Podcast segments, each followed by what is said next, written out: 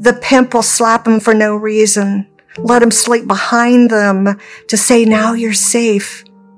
Just messing with them emotionally. They will remember the time that that person was wooing them and nice to them before and long for that love and attention. And they'll give them that a while before they beat them up because of what another girl did. Hello, and welcome to Invading the Darkness Stories from the Fight Against Child Sex Trafficking, featuring Linda Smith, the founder of Shared Hope International. Join Linda as she shares stories from her 23 years of fighting the battle of domestic minor sex trafficking. Our desire is that each episode of Invading the Darkness will help you understand the importance of fighting child sex trafficking, as well as equip you to join in that fight. In this episode, you will hear part two of What Does Rescue Look Like for Shared Hope? Linda continues to share the stories of survivors that show us all there is hope in the midst of darkness thinking about Shoba and Pooja and their lives and their rescue or telling what was involved, I guess you could say, in their rescues made me think about another fairly young girl, probably not much different than Shoba was when she got married and had Pooja very young. Well, this girl was young too, and she is in Chosen. You've seen her but I didn't tell you all her story. And I didn't for many years talk about her story because we had to keep her safe. But I'll tell you the backside of her story. And it started with some training for law enforcement and uh, child juvenile justice officers, or we call them probation officers to some extent in the adult system. We did trainings for them. They had asked both the police department and the sheriff's department if we would train. And Officer John Chapman that you saw in Chosen, if you've watched that film, he was the one that organized these trainings. We would come in and do them, but they would authorize all these levels of the justice system and people to go to these trainings.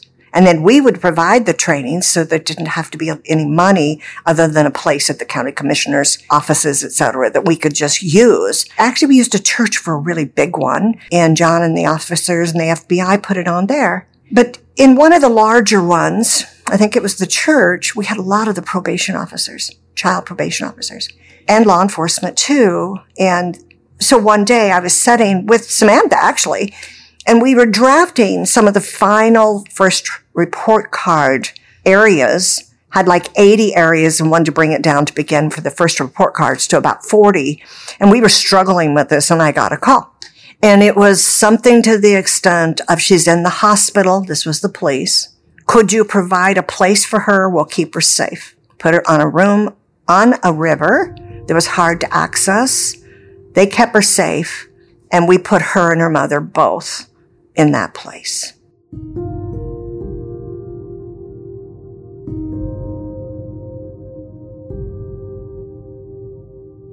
We didn't know what we were going to do, really. It was kind of, uh, okay, she's a high risk. She has to be moved. Her mother and her children, her little brother and sister need to be moved. What do we do? Well, I'm not going to go through all of the paths, but law enforcement helped get her out to a place that was safer we had to make sure they had different phones. We had to remind them that none of them should be talking to anybody because they knew where they lived.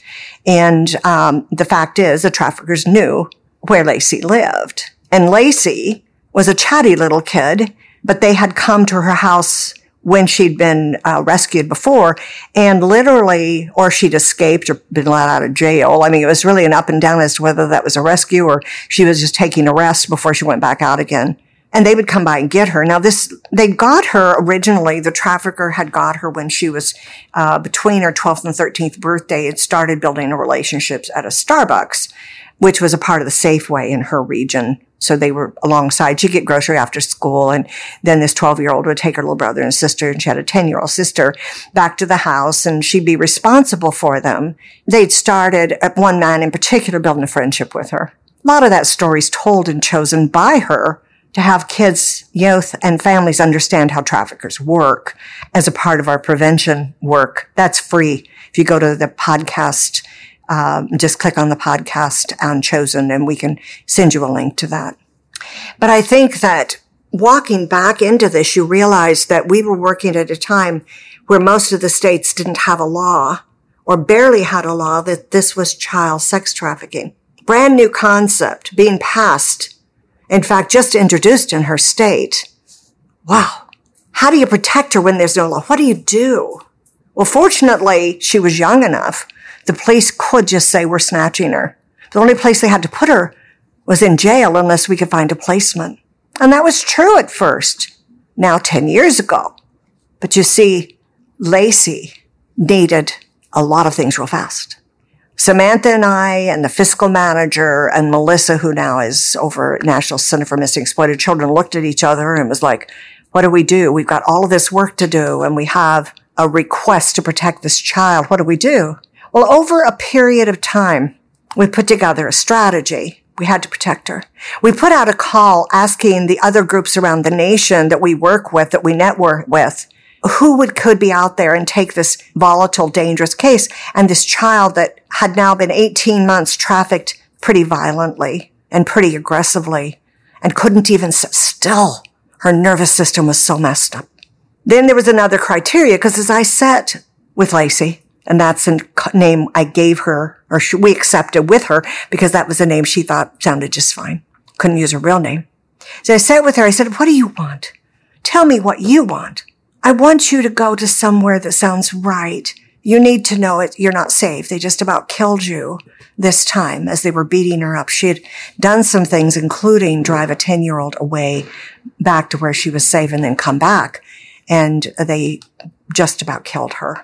That's why she was in the hospital and why the probation officer and the officers had called me is what do we do with a seriously harmed child? What do we do with her?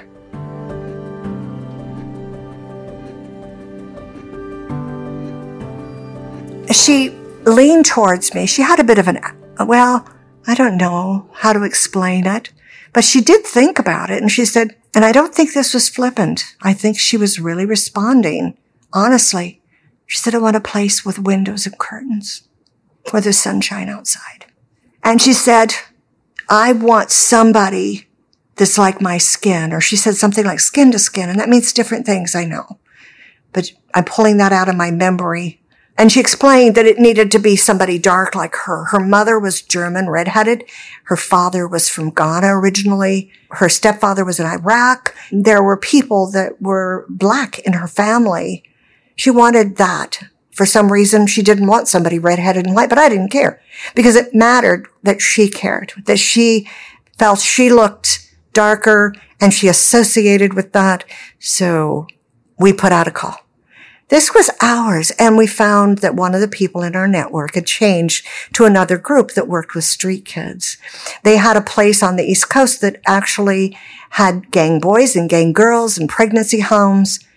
Not exactly defined as trafficking, but we thought, and so did the person we called, it'd be a great place to establish one of the first models for child traffic victims. Now we've been involved in a lot of groups to help establish models. Some of the newest are for little boys, but nobody was quite equipped to know what to do because they hadn't defined even the psychology or the complex trauma that this child had gone through. But they agreed. There was a lot of cost in placing them, and it wasn't that they were making a lot of money, but there's a lot of things that had to happen. And so Shared Hope wrote a $20,000 check spent the night finding all the clothes that they required of any child that was placed there. And in the morning, about six o'clock, her probation officer, who was trained, who was helping, got on a plane with her. Now, some would say, well, you just moved her from state to state. I didn't do a thing. Her mother said it was okay. And her probation officer was an officer of the court. And she went with her risking asking. She just didn't ask. I said, are you sure your husband's going to be okay with you leaving? You just, without talking, oh yeah, he'll be just fine. And sure enough, they had a relationship. She was fine.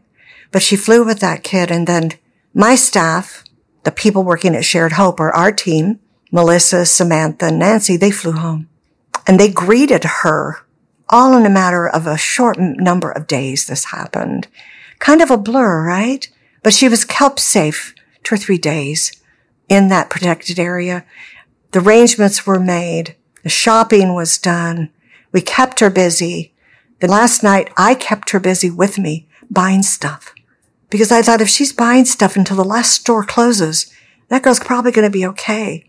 One time in the middle of the night, uh, she ran out to the parking lot. I thought, okay, God, I just blew it. I have no idea of how to find her. So I just stood there a moment. She came back in. She had no idea of where she was. Cause remember, she's just a 14 and a half year old little girl by that time. And I looked at her and it was like, but you know, you could tell she was afraid. She was fearful of anything because she'd lived in so many lies and was really afraid of them. Could I really, this woman in front of her that worked with the probation officer, could we really keep her safe? No, I wasn't sure if she ran out that door and she went into that community because I didn't know if she knew that community. She didn't have a phone at that point, but I knew they're pretty easy to grab from another kid or whatever. But we got to the morning and they got on the plane and they flew to the East Coast. Not to tell all of her story, but it was a struggle because see, they their nervous systems are messed up. They are working all night. I hate that work. They're sold all night. They sleep some in the daytime. The pimp will slap them for no reason let him sleep behind them to say, now you're safe, just messing with them emotionally. They will remember the time that that person was wooing them and nice to them before and long for that love and attention. And they'll give them that a while before they beat them up because of what another girl did.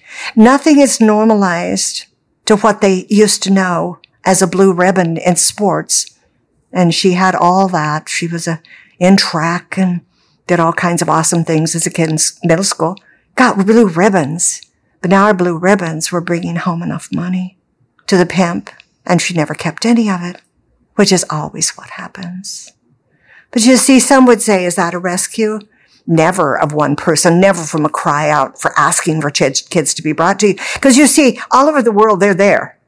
If you provide safety and you work with other people and you have a long-term plan to even discover their hopes and dreams, you're going to have real rescue.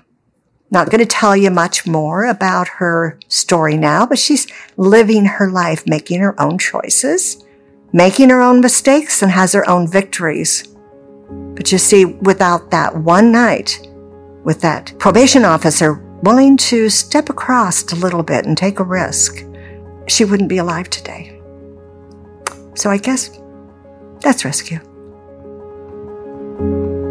Thank you for listening to Invading the Darkness Stories from the Fight Against Child Sex Trafficking. If you would like to learn how you can help put an end to child sex trafficking, please visit sharedhope.org slash take action. New episodes of Invading the Darkness are released every Tuesday at 9 a.m. Pacific. If you have enjoyed this episode, please consider leaving us a five star rating as well as a written review. Join us in episode 12 to hear more stories of hope and light.